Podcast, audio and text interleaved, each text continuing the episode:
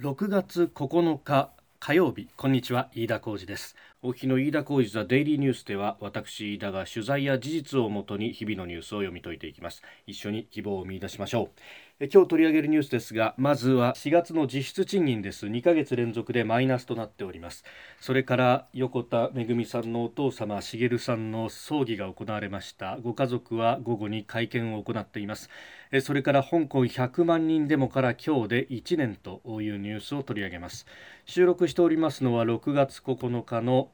夕方日本時間で夕方6時にならんとしているところです。すでに東京の市場閉まっています。日経平均株価の終値は昨日と比べ87円7銭安。2万3000飛び91円3銭でした。取引時間中には2万3000円台を割る場面があったんですけれどもまああその後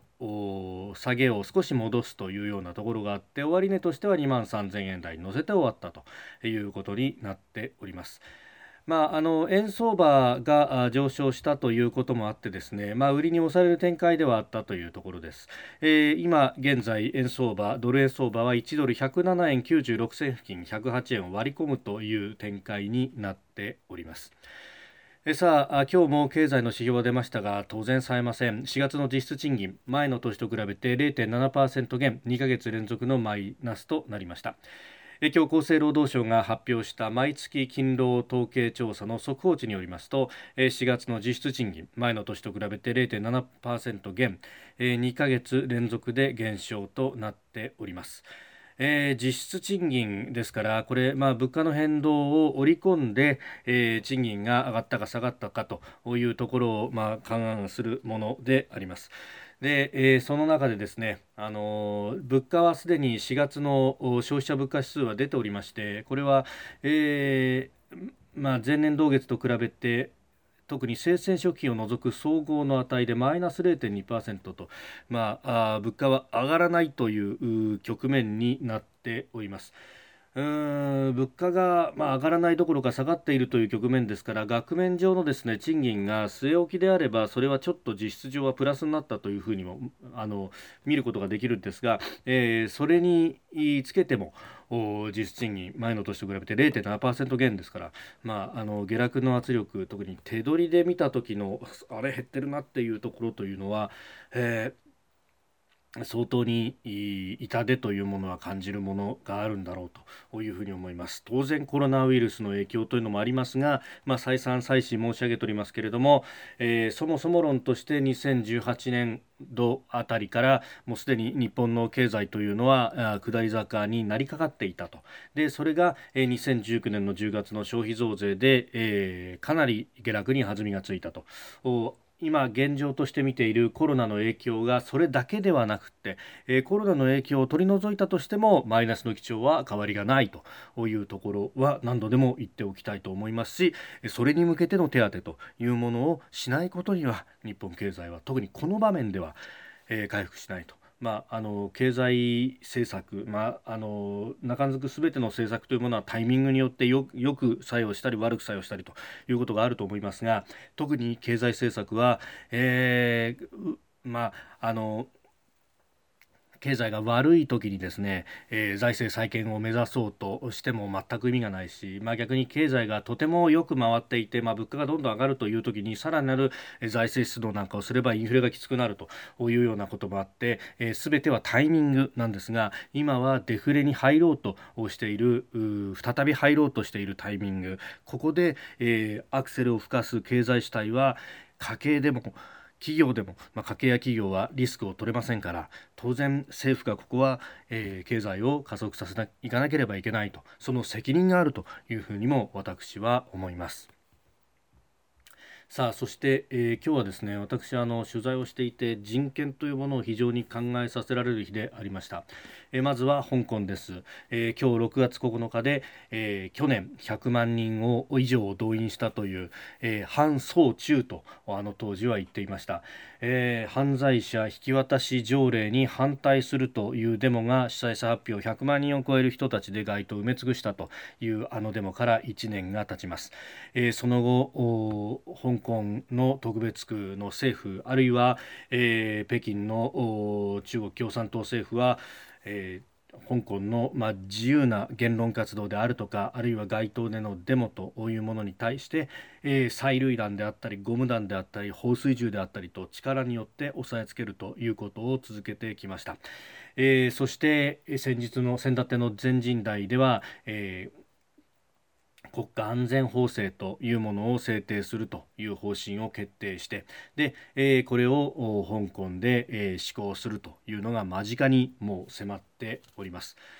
まあ、これもともと香港の、まあ、憲法とされる香港基本法の23条には、えーまあ、共産党政権の転覆であるとかあるいは海外の勢力との結託というものを防止する、えー、国家安全法制を作らなければならないということは確かに書き込まれておりました、まあ、しかしこれを作ってしまっては、えー、香港の自由というものが完全になくなってしまうということで、まあえー、立法会の意思としても、まあ、かつて香港の特別区の政府が、えー、これを作ろうとしたときに2003年50万人が街頭を埋め尽くしたというデモがあって、えー、その条例案を取り下げたというようなこともありました。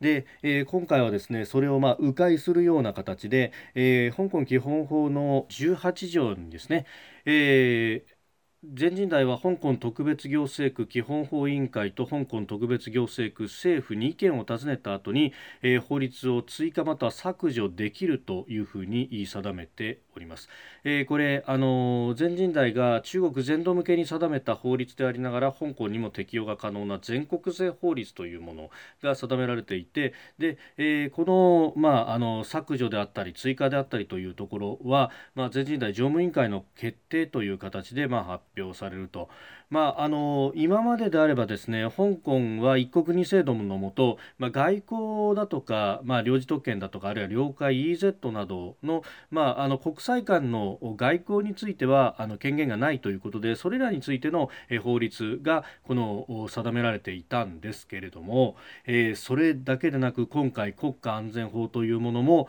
えー、まあ付け加えると、まあ、この立法会の議決を経ずに付け加えられるという形になるということであります。まあ、あのこれがまかり通ってしまうとですね全人代が決めた法律であれば香港の立法会を完全に無視する形でえ香港の民意を完全に無視する形でえどんな法律も作れてしまうと。しかも今回の国家安全法には、え北京政府の出先機関を香港に置くことができるということになりますので、え北京政府が、え北京の法律によって、え香港の中で法執行ができるということになると一国二制度の二制度の部分法の執行というものが完全に壊れますので、まあ、中中国の一都市と何ら変わらなくなってしまう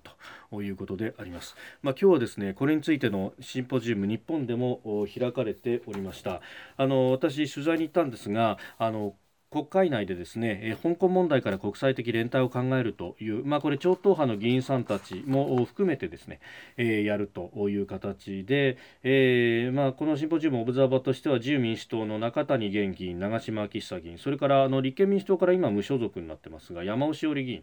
え、があオブザーバーとして、まあ、パネルディスカッションにも参加をされていましたで、まあ、それだけじゃなくて日本でもおなじみの周庭さんアグネス・チョウさんであるとかあるいはあの日本語も非常に堪能なですね、えー、香港の中西区中西区の区議員、えー、区議会議員も今されている楊金龍さん、えー、サム・イップさんという方も、え、リモートの形で、出演をされていました。でまあ、この楊さん、アグネスさんが非常にこう強調していたのはですね、えー、この国家安全法というのは、えー、香港にいる、えー、日本人であったりとかあるいは香港で活動する日本企業というものも非常に影響を受けるというところであります。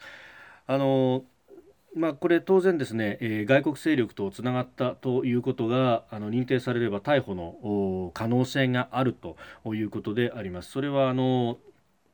えー、日本人であっても、まあ、一時的な拘束というのは免れない可能性があると、まあ、あの実際、えー、デモの時、ねえー、去年から始まったデモの時でも法人が、えー、拘束されたという事案があいくつかありましたし、まあ、この先、ね、あるいはですねあの中国本土ではもうすでに、えー、法人の拘束というのは、えー、かなり行われております、えー、去年の例でいくとあの北海道大学の教授の方が、まあ、香港の社会科学院の招聘で北京を訪れたにもかかわらずそこで拘束をされたというようなこともありました、まあ、北京政府にとって不都合なあの歴史を研究をしていたというようなことから、えー、逮捕ということになったわけですけれども、まあ、こういったことがですね、まあ、恣意的に行われる可能性があると、えー、日本の法人あるいは企業というところが、えー、直接的に矢面に立たされる可能性もあるということですので、まあ、これ全く人事ではないぞということを、まあ、シュウテイさんもサムイプさんも、えー、おっしゃっていました。で特にですね、まあ、アメリカとの関係の場合は、えー人権的に懸念があったりとか、まあ、そういったことが起こった時には、えー、貿易に対する特権を剥奪するであるとか関税に対する特権を剥奪するであるとかあるいは個人を名前を挙げて、えー、口座の凍結だとか旅券の停止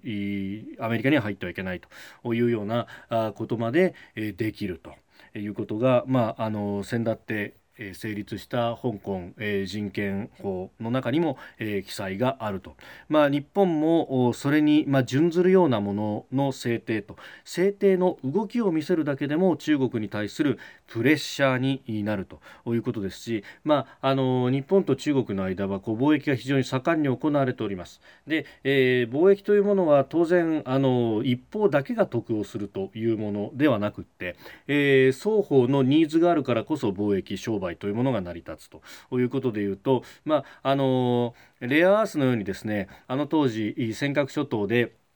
尖閣諸島周辺で漁船の衝突があったあの2010年当時はレアアースを一方的に、えー、日本は中国から、えー、輸入をしていたんでそれを止められた時に、えー、日本のメーカーが困ったというようなことはありましたけれども、まあ、あれあのあれ以降ですね、えー、レアアースについてもかなり、えー、産地の分散が進んでいてそれほど影響を受けないように、えー、リスクヘッジはしているとそしてさらにそのリスクヘッジの一環として、えーまあ、ある意味貿易関係にもトリガーをつけておくと。でえー、もし人権香港の人権が著しく事態が悪くなるようなことがあってあるいは法の支配が毀損されて、えー、商取引もあるいはうまくいかない可能性が出てきたと日本政府が判断した時には法人並びに日本企業を守るためにそのトリガー条項を発動するというようなですね、えー、法律を作ってみてはどうだという提案を香港サイドが、えー、していてこれ、まあ、あの日本の国会議員の方々というのも検討はされていたのかもしれないですけれどもかなり研究をしているというあたりが、まあ、香港というこの国、えー、場所の国際的に開かれたところであるということを非常に感じます。まあ、彼らは非常に危機感を抱いていまして、まあ、そうは言っても香港の民意を完全に反映した議会でもないしそして全人代は全く香港の民衆の意図というものを組むような機能がもともとないし意思もない、えー、そこで彼らがの戦い方としては海外の目を常に香港に向けさせてそれによって抑止力を持って、えー、中国政府の意向を止めさせるということを取るしかないと、まあ、もちろんその一環として今回日本でのイベントにも、えー、香港の方々がリモートで参加するということになったわけですが、えー、我々日本としてできることは、まあ、何といってもまずはあ片時も目を離さずに、えー、注視すると香港の人権状況であったりとかっていうのを常に注視しておくことそしてそれを、えー、中国への牽制になるような、えー、法案であったりとか、え法の枠組みであったりとかあるいは声明というものを躊躇なく出し続けていくということが重要です。まあ、あの中国の王毅外相はイギリスのラーブ外相と電話会談をしまして、えー、香港が革新的利益だというふうに発言をしたと。革新的利益ということになりますとチベットや台湾やあるいは尖閣もそうですけれども同じだということになると、えー、まさにですね、えー、日本は人事ではない尖閣と香港台湾ウイグルチベット皆え、同じ状況に今置かれようとしているということであります。そして革新的利益という言葉を使ってきたということは中国は全くこれを手放す気はないと。100年かかってでも自分の意のままにするというのが中国ですからこちらも100年かかってでも意のままにさせないように見続けていかなければいけないと。いうことになるわけであります。えーアメリカの国務省は、え国家安全法制について日米は強い懸念を共有していると。あの共同通信がですねさも日米あるいはファイブアイズの国々と日本の間で足並みの乱れがこの国家安全法制に対しての対応であるかのような報道がありました、えー、確かにファイブアイズ、えー、アメリカイギリスカナダオーストラリアニュージーランドのうちニュージーランドを抜いた4カ国が出した香港の人権状況に対する懸念を示した声明には、えー、日本はおそらくは誘われたけれども日本は独自の形でやるということで、えー、そこには乗らなかったであろうということが拝察されますがさはさりながら全く同じ全く違うところを向いていて、えー、日本が、えー、中国にすり寄るあるいは日米の間に亀裂が入るというようなことは一切ないと。これは昨日官房長官も会見で言っておりましたが、まあ、それに対してアメリカ国務省のオータガス報道官も日本は共同声明に参加していないが中国の国家安全法制に対して強く発言してきたと。で強い懸念を共有しているというふうにしております。でさらにですね香港の民主的な価値観や自由で開放的なシステムを維持すべきだという日本の鋭い呼びかけを歓迎すると、えー、表明し今後も連携していくという考えを示しております。ではなぜあの共同通信の記事がワシントン発で出たのか、えー、あの記事を読んで日本国内が動揺し日本政府とアメリカサイドとの間にさも亀裂が走ったかのように思えた、まあ、その亀裂というものは今回完全に押しとどめて修復することがおそらくできたであろうということでありますが、えー、なぜああいった報道が出たのか、えー、結果的に、まあ、これはかなりミスリードを生むものであった報道機関としてどうだったのか、えー、共同通信が中から検証してもらえれば報道としての矜持というものを考えればですね、えー、そういった動きが中から出てきてほしいというふうに強く思います。えー、それからあ北朝鮮拉致、えー、横田めぐみさんのお父様の茂さんが金曜日に亡くなりました。えー、ここでも一報を入れました。えー、そして今日、えー葬儀が行われたということであります、えその後これも国会内の議員会館の中でしたが、え早紀江さんとそれから双子の拓也さん哲也さん会見を行いました、えこの会見もですね、え取材をしてまいりましたがあの北朝鮮の憤りというものは当然のことであります。でそれだけでなくてこれはあの弟のですねあの哲也さんがおっしゃっていたんですけれども、えー、一番悪いのはもちろん北朝鮮だと。えただ問題が解決しないことに対してジャーナリストメディアの方の中には、えー、安倍総理は何やってんだと安倍政権は何やってんだということを言っている人もいますと、えー、北朝鮮問題拉致問題は一丁目一番地だというのに何も動いてないじゃないかと政権批判の材料として使っていらっしゃる方もいらっしゃいますけれども、えー、哲也さんはこうおっしゃいました。安倍総理安倍政権が問題なのではなく40年以上何もしてこなかった政治家や北朝鮮が拉致なんてするはずがないでしょうと言ってきたメディアがあったから、えー、安倍総理や政権はここまで苦しんでいるんです、えー、総理政権は動いてくださっています。やっていない方が政権を批判するのは卑怯ですというふうにかなり語気を強めて、えー、おっしゃっておりました。まさにその通りでありまして、えー、メディアは北朝鮮がそんなことをするはずじゃないと言ってきたし、えー、北朝鮮の拉致の問題があると地元の放送局が、えー、ドキュメンタリーを作ろうとした時に、まあ、あのどちらかというと左派的なこう考え方を持つ、えー、古手の東京のドキュメンタリーのディレクターたちというのは北朝鮮がそんなことをするはずがないだろうと、えそんなことを言うのはアメリカのプロパガンダと米帝のプロパガンダに貴様らは乗るのかとそんな番組は作らせてはならないというふうに球団会のような形になって、えー、若手の地方局のディレクターたちは企画を下ろさざるを得なかったと、まあ、これは実話ですよというふうに辛坊治郎さんが折に触れて語るところでありますが、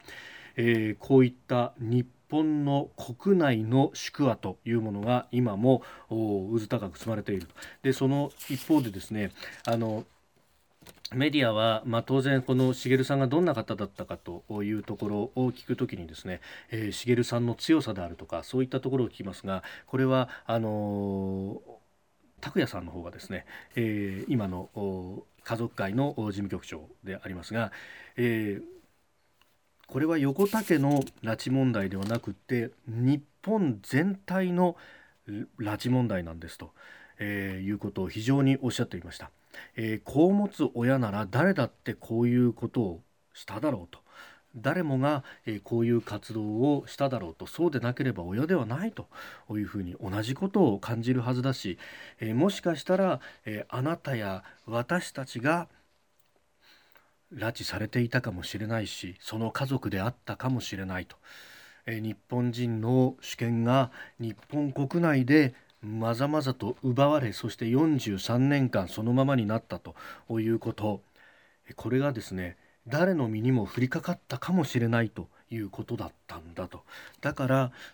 私はあの会見を見ていて感じたんですが茂さんをこう超人のように神格化するのはご本人の本意でもないしそしてあのご家族の本意でもない。これは誰にでも起こり得たこと。誰にでも起こり得た理不尽がこの先進国と呼ばれる世界第3位の経済大国と呼ばれるこの日本という国に未だに存在し続けていると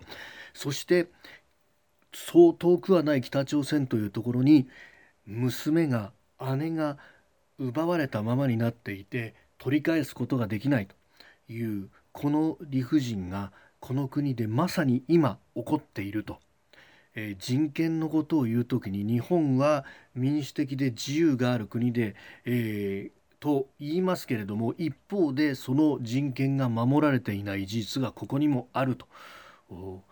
オール日本で一丸となって同じ同胞腹から日本人を最後の一人まで取り返すと。全員即時一括帰国というものを国民全体メディアも一丸となってえー、求めていかなければいけないというふうに思います。しこれは、えー、全ての日本国民の責務であり願いだと私は思います。飯田浩一デイリーニュース月曜から金曜の夕方、えー、ポッドキャストで配信していきます、えー、番組やニュースに対してのご意見感想を飯田 TDN アットマーク Gmail.com までお送りください。飯田浩一デイリーニュースまた明日もぜひお聞きください。以上飯田浩二でした。